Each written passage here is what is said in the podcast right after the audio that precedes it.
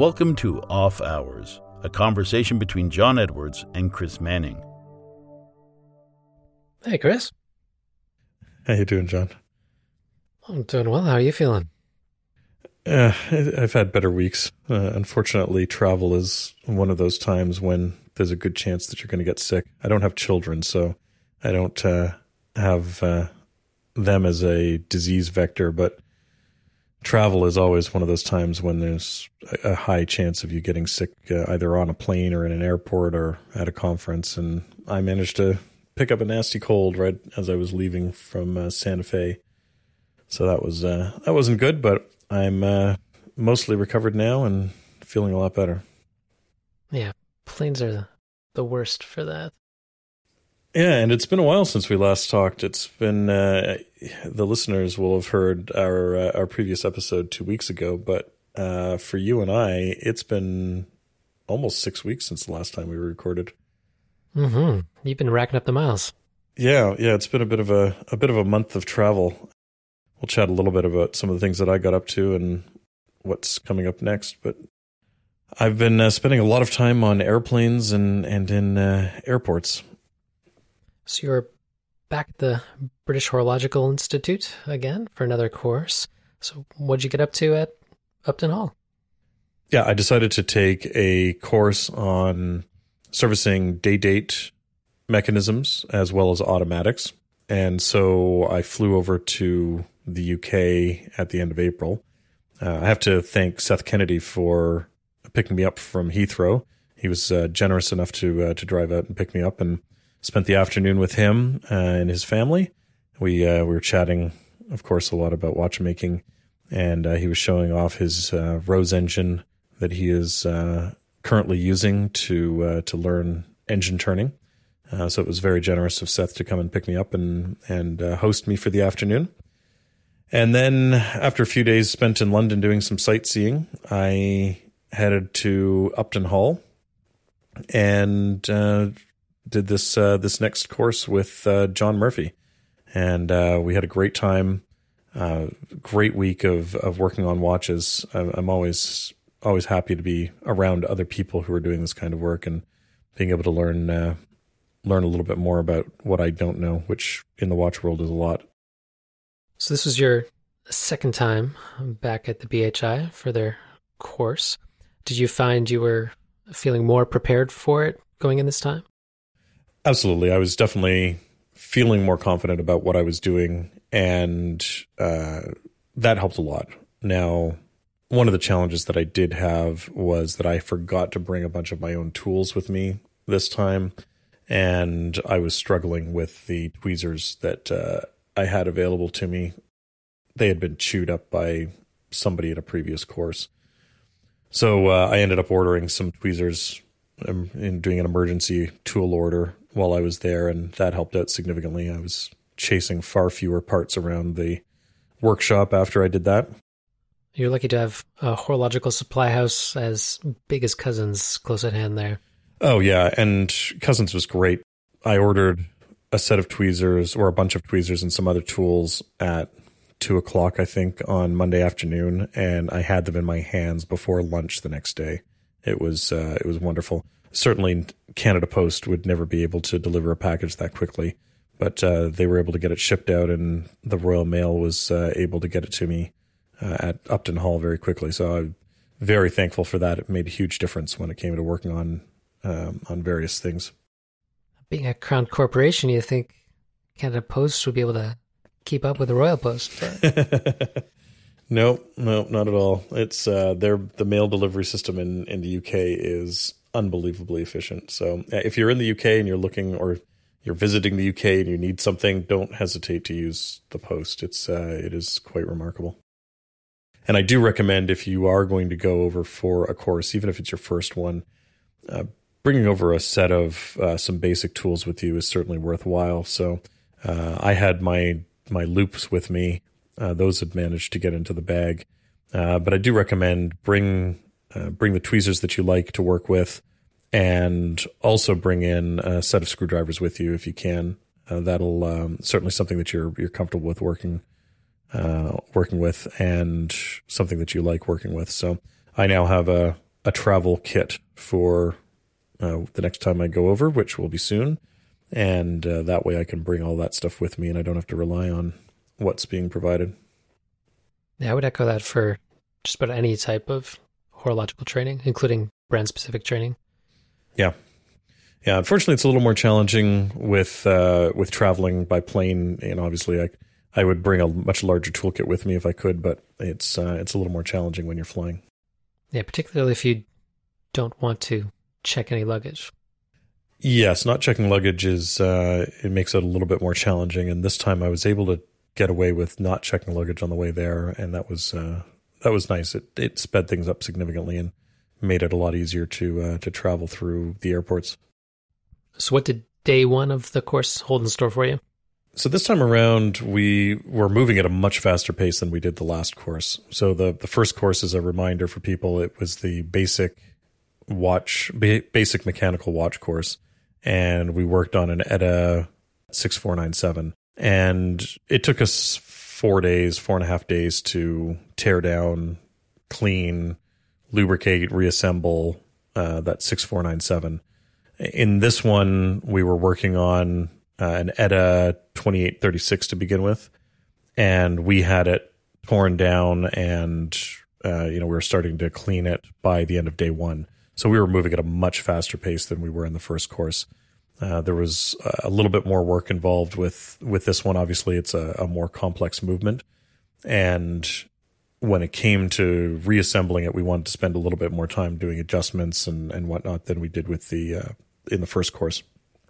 So yeah, the the the pace of this course was significantly faster than the, the first one. And I would recommend, uh, now you do have to do the first course before you can take this. So you if you don't have your basic mechanical, then you won't be able to take the automatic course. And even if you have taken the basic mechanical, I do recommend that you are practiced and working with movements on a regular basis. Don't take one course, you know, ignore it for six months and then assume that you can get through the next course uh, easily.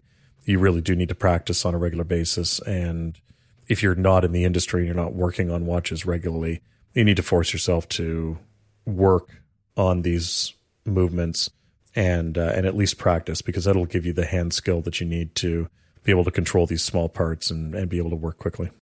I presume this is going to be one of the more modern variants of the E T A twenty-eight thirty-six. So did you get an introduction to the Etachron system or a walkthrough of how that works and how to adjust it? We did a little bit of work adjusting the hairspring and timing it better. Uh, so we went into more detail in timing uh, than we did in the first course. And uh, in fact, we spent an afternoon basically doing that. So it was nice to be able to get a get a better understanding of what's going on with the Uh, with the timing of these watches and how to adjust them properly. And did they supply you with the Etachron specific tools, or is that yeah. something you needed to bring? Okay. No, no, we they had the Etachron specific tools there for us. Uh, obviously, if you've got your own, then you know you may as well bring them along. But they had they had all the tools there that we needed for the uh, for the hairspring adjustment. And how did you find that? Uh, incredibly frustrating, as uh, you know, for my first time really doing a lot of. Uh, a lot of adjustment to a hairspring. It was frustrating to do. I, I'm curious at some point to go off and, and make one of these movements, whether this one or, or one of the other ones that I've got, into a free sprung movement, because I'm curious to see the differences and the different challenges between, you know, the, the different types of regulation for these, and sort of get a, be able to do a comparison of the two. Uh, obviously, this is designed as an adjustable system that, you know, any watchmaker can go in and, and um, quote unquote, easily adjust. Uh, but I'd be curious to see how uh, how that that differs from making it free sprung. And um, I, I know I certainly had some frustrations with getting the timing right and and uh, keeping it, you know, making one adjustment and not completely screwing up other adjustments. So uh, it was an interesting challenge, and uh, I'm curious to sort of dive into it a little bit more, because I, I'm certainly not super comfortable with it yet. Obviously, you know, only having done it uh, a couple of times now, I'm not super comfortable with it yet, but it'll be uh, something that I want to dive into some more. Yeah, while theoretically quite trivial to switch a movement over to being free-sprung. Uh, it actually is there are far more nuances to it than just simply removing the pin regulator. Sure. Um, so with a, a twenty-eight thirty-six or, or say a twenty-eight twenty-four, very closely related, uh, I would almost, rather than expend the effort of developing your own system, just go with the the newer movements from E T A that are essentially the same movement and already free-sprung. Right. Unless you're building your own caliber from the ground up or heavily modifying the caliber. Um, the performance for effort ratio isn't very good there.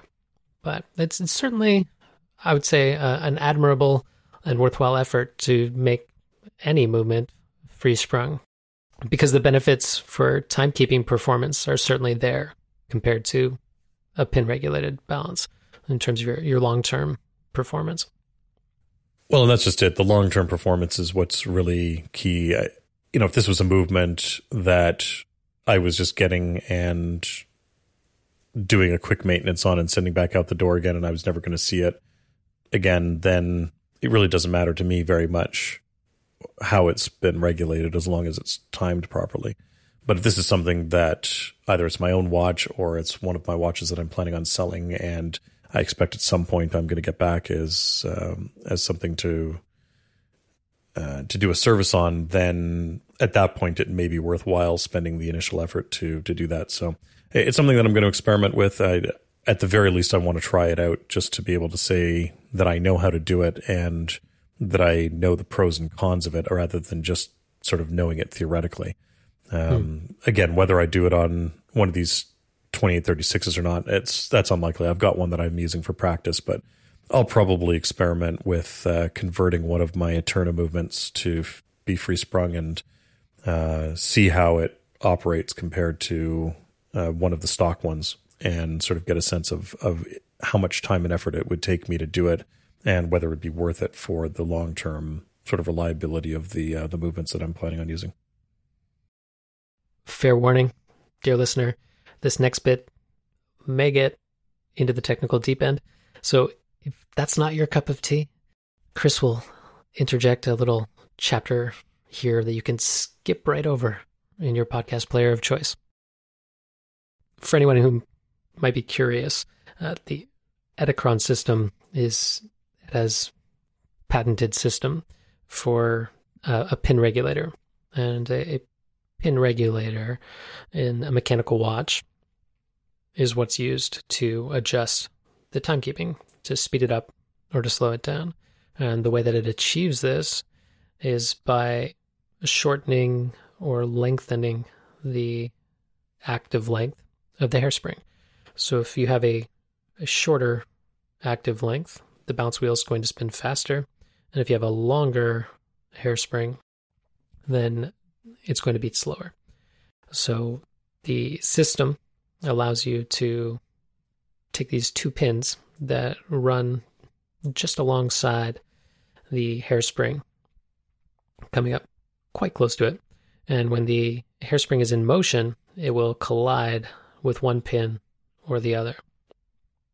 And that then is the effective length of the hairspring where it happens to collide. The interesting insight or, or breakthrough or selling feature of the Etachron system is that it makes it quite trivial to alter the distance between these two pins, because you don't want there to be too much distance and you don't want there to be so little that it's actually hugging the hairspring from either side. So at a also has special tools for working with this Etachron system, and uh, there's one of these tools. Uh, it's almost like having a... Yeah, it's almost like a little socket wrench to adjust this uh, this pin. Precisely.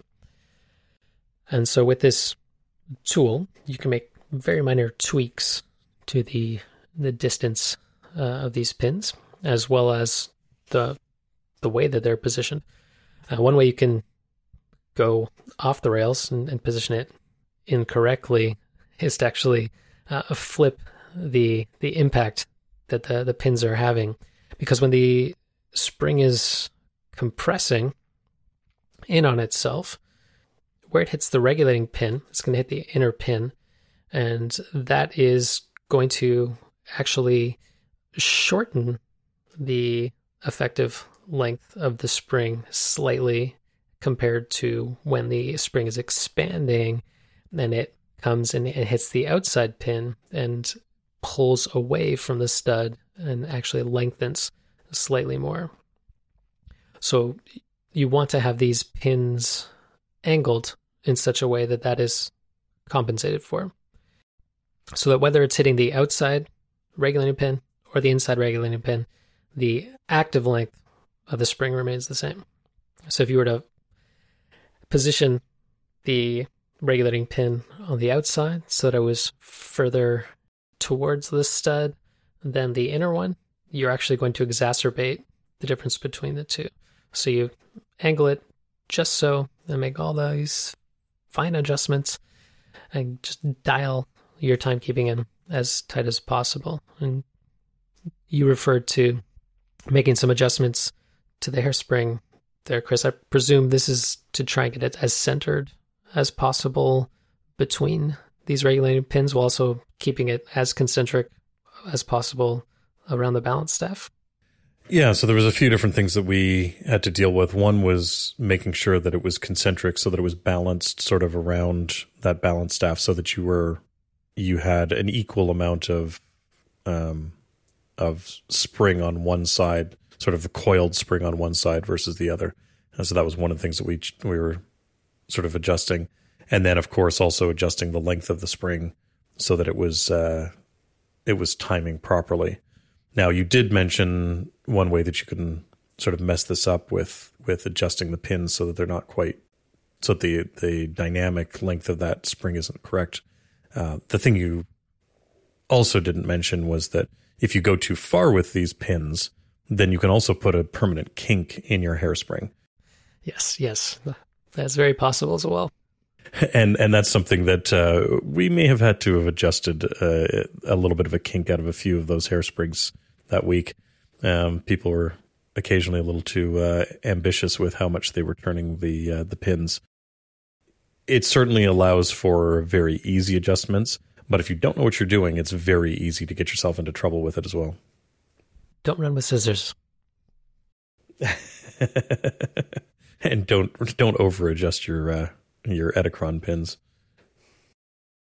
Going off on a tangent a little bit here, should you pursue this route with the Eternas that you're working with, will you create your own balance cock? Or are you planning to redo all the bridges? Or what's your game plan there with the Eternas? Uh, with the Eternas, I probably wouldn't redo all of the bridges. I, I don't... I think if I'm going to spend that much time and effort with it, I would probably do that for my own movements versus re, you know, completely rebuilding uh, one of their movements. So I could see redoing the balance cock and balance, but I don't think I would redo all of the bridges. That's fair. I, you know, at that point, it's it then becomes questionable how much time and effort am I putting into somebody else's movement.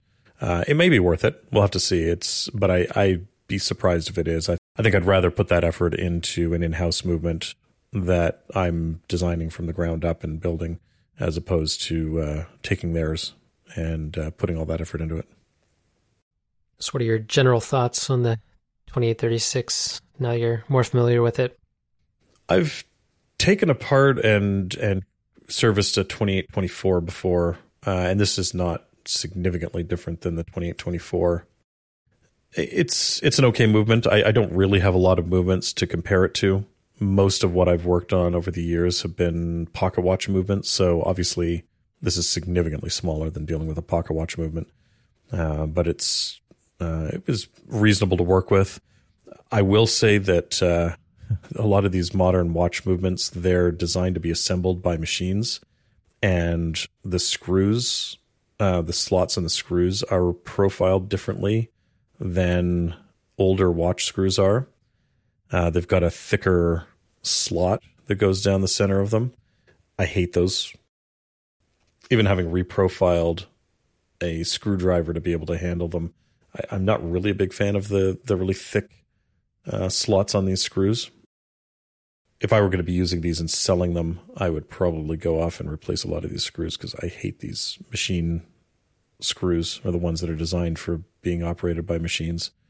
Um, but overall, it was a great movement. I, I didn't have any complaints about it. It was uh, it was nice to work with. How would you go full Romain Gauthier on your screws? Well, I don't know. I'd have to practice a little bit and see how quickly I could uh, I could make those, but I, I suspect not. I applaud the decision not to. Those those screws are truly a, a cruel twist. Yeah, for, for those who don't realize, the, the Romain Gauthier ones have uh, an S curve for the uh, the slots, which would be uh, interesting to try and machine and to uh, to then work with, because of course you'd need a specialty screwdriver for them. Did you pick up any little tips or tricks or insights along the way that you found handy?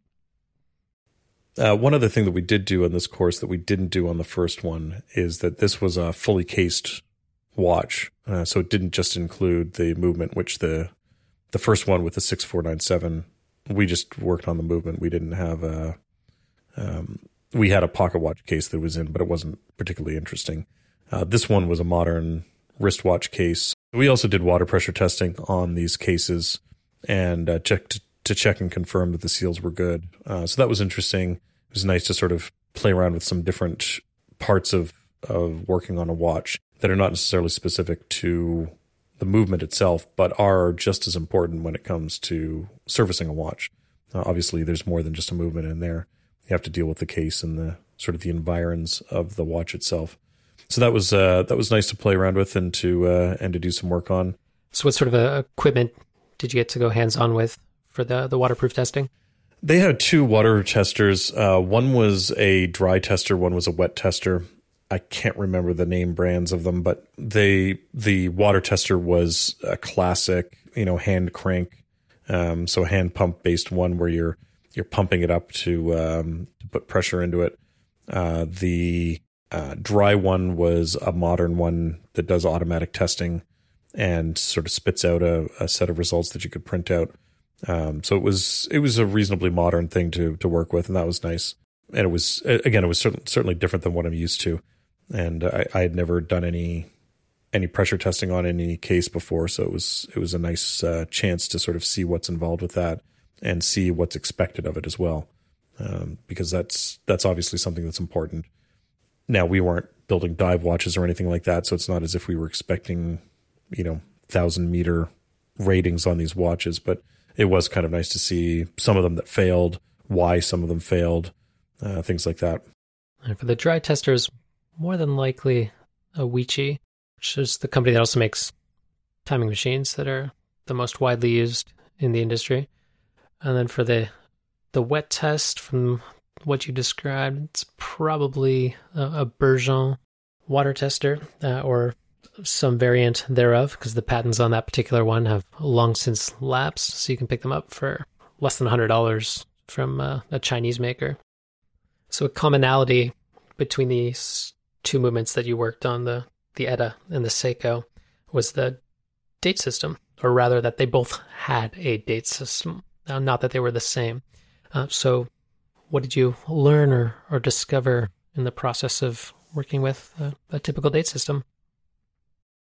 The date system was definitely interesting to work with, although it, it's most of them are relatively straightforward in terms of setup and configuring. There really isn't a lot to adjust as long as you assemble the watch together properly. Um, it was it was reasonably simple. It, it obviously adds some more complexity to the movement, but I was pleasantly surprised at how easy it was to to work with. After we finished the E T A twenty-eight thirty-six, we started mo- working on a Seiko watch. Now, these were older Seiko fives, and they had a seven S twenty-six A movement in them, uh, which is a relatively common movement that that Seiko's made for years and years and years in various variants. And the one thing I will say, working on the Seiko versus the E T A, those little date discs that they've got are paper, paper thin, and it is so easy to damage those things. Uh, so if you're working on uh, some of these watches, just be careful about working on the the discs. Uh, they're visible, of course, to the um, to anybody who's using it. Um, both the disc for the um, for the dial as well as the disc for the uh, day date, and it is very very easy to damage those things. So be be very careful. The E T A ones, obviously, you can still scratch the disc movement quite easily if you're not careful, uh, but they're far more robust to work with than the uh, Seiko ones are. Is this something I've reflected on from time to time? And uh, I think this is an area where there is room for improvement within the industry. Um, I don't know whether that might come in the form of a memory medal, because uh, truthfully, it's not all that often that a, a date wheel does get bent, although it is certainly possible to do that. Uh, but an area I've thought could be interesting here would be to create a, a disc entirely out of plastic or a somewhat pliable ceramic. Now, I've experimented with making them out of plastic, but I've not yet found a plastic suitable enough for the task, uh, because a plastic is plastic and somewhat more resilient to bending. But on top of that, if you were to manufacture it in a, a particular manner, you could actually, say, have an extrusion of, of plastic where the numerals actually traverse all the way through the, the plastic material. And that way you wouldn't have to worry about scratches. You've got the nice pliability. But in any experiments I've run so far, getting one thin enough, you generally end up with fractured teeth and whatnot. So uh, if you are a material scientist and uh, happen to know plenty about plastics, I'd, I'd love to hear if uh, you have any thoughts or or candidates for a suitable plastic for date discs. Now, I should say the Swatch Group does have some plastic date wheels in their Swatch watches, but those are very thick, uh, so not suitable to a number of other calibers, say, for instance, the E T A twenty-eight ninety-two, which is very common, but would require a much thinner date disc than what you have in, say, those Swatch watches. Yeah, the I think the biggest challenge that I've seen with the date discs, the day date discs um, that I've come across, the metal ones at least, is the printing on them tends to be quite uh, quite thick. And I suspect that if you did bend those date discs at all, you'd probably damage the printing as well. Uh, so I think you're right. If you were going to try doing it out of a plastic, it would have to be something that was sort of printed all the way through so that if something were to happen to it, it wouldn't uh, it wouldn't sort of crack the finish, if you will, or crack the printing on it and uh, and damage that. Uh, but fortunately, we none of us had too many problems with those uh, those date discs. We were we were pretty careful with them, and there really isn't a lot that you're doing with them other than removing them and getting them back on. Uh, of course, there there are some tricks in terms of when you get them on and off, um, having that little spacer that's uh, that's around the movement so that there's enough distance between the date disc and the the back of the dial. Uh, that was something I managed to screw up. And uh, forgot to put that little uh, that little spacer ring in when I reassembled the watch the first time, uh, so that was uh, that was a challenge. Did the date disc escape unharmed? Uh, the date disc did escape unharmed, although I'm not sure that you would no- be able to notice uh, these, especially these Seikos. Uh, they're they've seen better days. They've been around for a while, and um, uh, unfortunately, you know the these movements get a lot of work on them in the uh, at the B H I. In fact, I think those six four nine sevens that they use uh, may be the cleanest watches on the planet. They they get serviced completely like once a month, or if not more often. It's uh, it's a little bit silly how uh, how often they get um, taken apart and cleaned by uh, students, but that's what they're there for. If you're in the industry and you're ever looking to uh, sort of promote watchmaking and and help education of of new watchmakers, Uh, if you're in a position to be able to donate movements to uh, to somewhere like the B H I, then I definitely recommend that. Uh, these these do get a lot of use, and of course, parts go missing. Um, you know, ham-fisted Canadians are uh, launching um, capsules around the room and then being unable to find them. So uh, if you're if you're ever in a position to uh, to donate a little bit of uh, money or or goods to somewhere like the B H I or another school, then uh, making movements available to them is uh, certainly a great way to help, because these things do get uh, get used quite a bit, and they're not cheap. It's uh, if you're buying a half a dozen movements, and uh, you know that that adds up pretty quickly. Mm-hmm. So the date systems on these two movements are different, being made quite literally on opposite sides of the planet. Now the automatic sections and the approach that the Japanese have taken versus the Swiss are also dramatically different.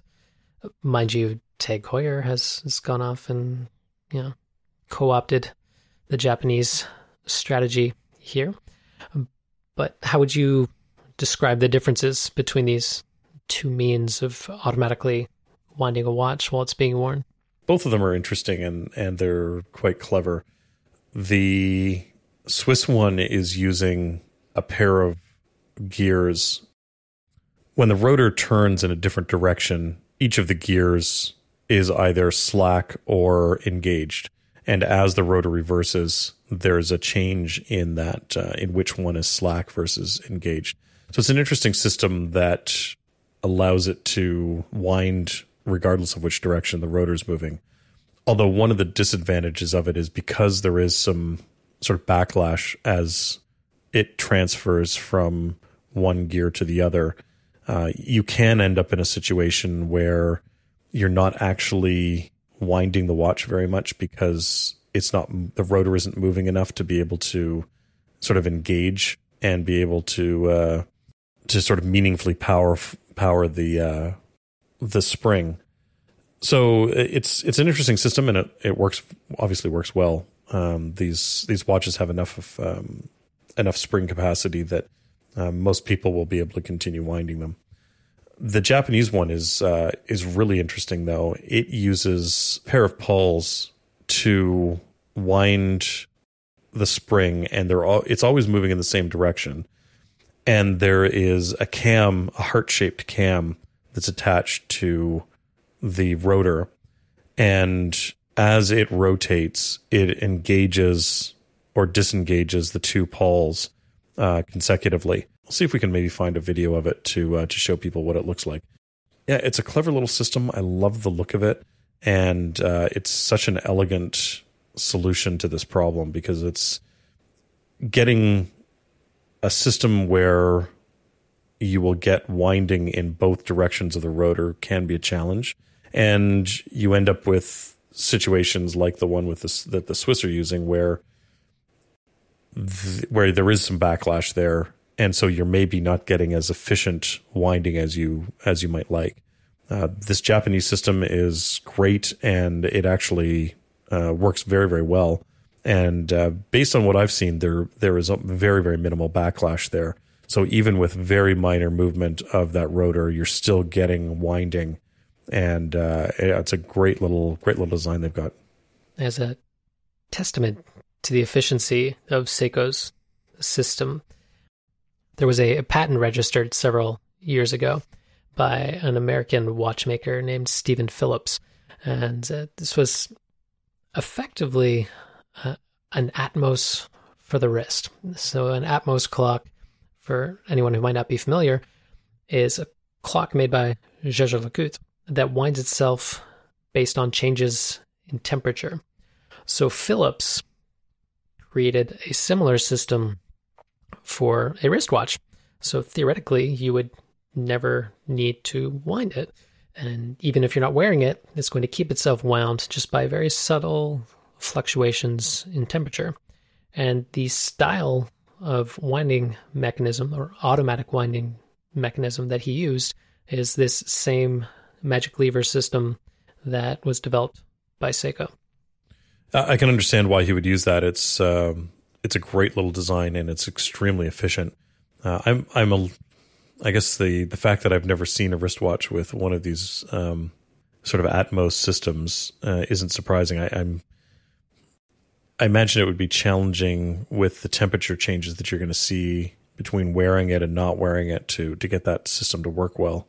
Um, I, I did anybody actually use this in a watch? Because it it seems to me like it would have uh, tremendous engineering problems. Not in mass production, and I've not ever handled one mm. myself.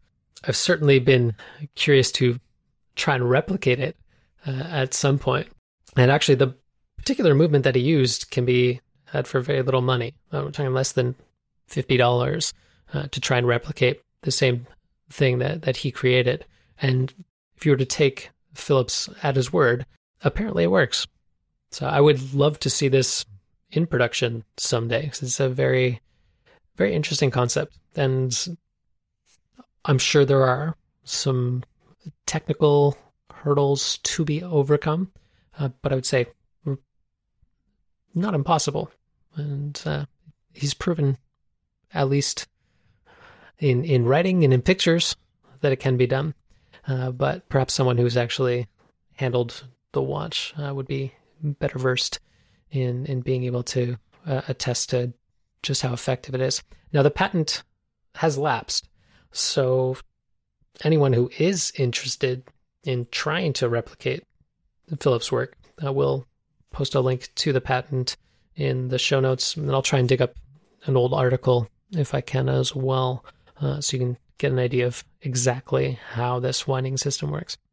Yeah, and maybe if it's uh, if it's not impossible to build or or engineer, maybe that's a, a future future Manning um, watch movement. There you have it. So, do you have any plans to return to Upton Hall for their seventy-seven fifty course? Yeah, the the next course that I'm going to do is on servicing chronographs, and that is going to use uh, Valjoux seventy-seven fifty-one for that course, and has a whole slew of different features on it. In fact, I think it has just about everything except for the ability to make your tea in the morning. Uh, it has your day, date, month, chronograph, moon phase, automatic. It's uh, it's got the whole the whole uh, gamut of different uh, complications that people like to see in their watches. This next course is conveniently timed to be the week following the Goldsmiths Congress in London uh, that I'll be speaking at in July. So I'll be flying over for the the Congress and, and giving my talk on Niello, and then sticking around for uh, the chronograph course the following week and doing that. Uh, so I, that one's going to be interesting because we do go into we go into adjusting the chronographs as well, and uh, and playing around with that. So that I'm really curious about. I, I don't know that I plan on doing a lot of chronographs in my future. Uh, I do find the dials a little bit busy for my liking, so I don't know for my own watches whether I'm ever going to do a chronograph. But I'm really curious to see how they work and um, and sort of dig into them and, and see what's involved in them. That sounds like perfect timing. Yeah, it absolutely is. Well, you've also just come hot off the heels of a, another conference, uh, but I think we'll, we'll save that for another episode.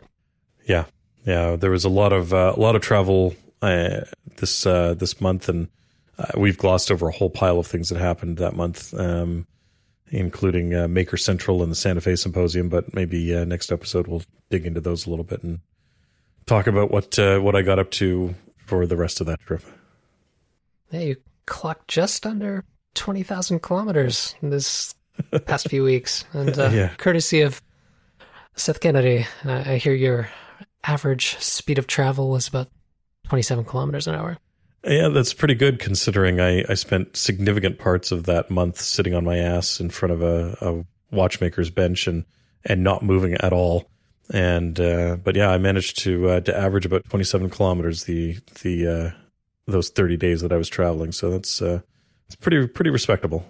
Well, I look forward to hearing more about your travels next episode.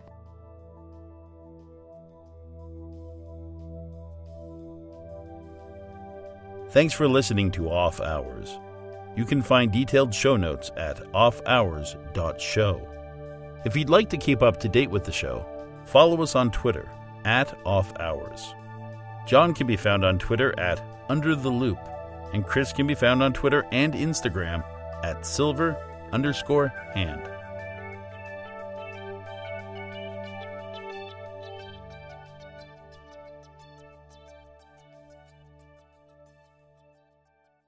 And then uh, I did just back the uh, the latest uh, Sisyphus project on Kickstarter. I don't know if you've uh, you've followed any of that. Um, I have no idea. Oh, all right. Well, let me uh, let me introduce you to the wild and wacky world of Sisyphus. Bruce Shapiro, who did these, uh, he started making these years ago for museums, and he was making these things at like twenty, thirty foot diameters. And it's basically a big C N C machine that uses a magnet to drag uh, a ball around, a steel ball around in a sand pit. It's almost like a, a Zen garden. Yeah, exactly. Yeah, it, it's like a it's a modern Zen garden on steroids, and uh, they're really really cool to watch. This would be freaking cool to bury outside and actually have a little Zen garden that Zens itself. Yeah, they, you'd have to be. Yeah, you'd have to figure something out to keep it out of the the uh, elements, because it would be uh, it would get destroyed pretty quickly, I think. In the uh, well, I presume it's all magnets, just shrouded in plastic. Uh, yeah, you'd have to make sure that the that the, the mechanism underneath was uh, was well protected. But um, they've been doing so. They did a, a Kickstarter a few years ago to do um, larger tables, like ones that were sort of three four feet in diameter. And I was originally going to buy one, and I, I didn't get in on the Kickstarter. He's just put out this one with uh, smaller ones. And more importantly, he's done ones that ha- are very, very, they're really scaled down. Like they've basically got, it's just an exoskeleton, no table around it at all. Um, so I'm picking up one of those so that I can hack at it and uh, and see if I can modify it and turn it into something uh, a little bit more interesting than what he's done. This is very cool. Yeah, at the very least, if it's if I if I can't hack it into what I'm uh, what I'm have in mind, then I'm just going to build my own table around it and uh, do my own cool little coffee table for the, the living room out of it. Very neat. Thank you for this.